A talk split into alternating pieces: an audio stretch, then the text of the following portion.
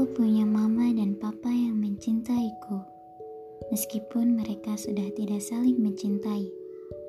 Aku punya teman-teman yang peduli denganku. Meskipun mereka tidak selalu bisa mengerti aku. Melihat teman-teman, aku sadar musim panas baru dimulai. Tapi musim panasku sudah berakhir. Ini tahun pertamaku masuk SMA Mama dan papa telah bercerai saat aku berusia 13 tahun.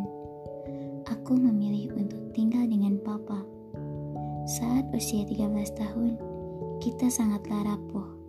Tapi saat usia 13 tahun, kita juga sangat kuat. Jadi, sebelum kita menghadapi dunia yang kejam ini, bersikaplah yang lembut. Kita tidak minta macam-macam. Sebuah pandangan, sebuah kalimat yang baik, hujan badai, angin yang kencang, atau hanya sebuah kata perpisahan Sedikit kebaikan ini membuat kita spesial, tapi pada akhirnya aku tidak pernah mendapat ucapan selamat tinggal yang aku nanti. Setelah kejadian itu, aku tidak pernah berjumpa dengan teman-temanku. Kelinci kecil tidak pernah bisa menjadi kelinci yang besar. Gajah kecil tidak pernah bisa menjadi gajah yang besar. Satu-satunya yang tumbuh hanya aku.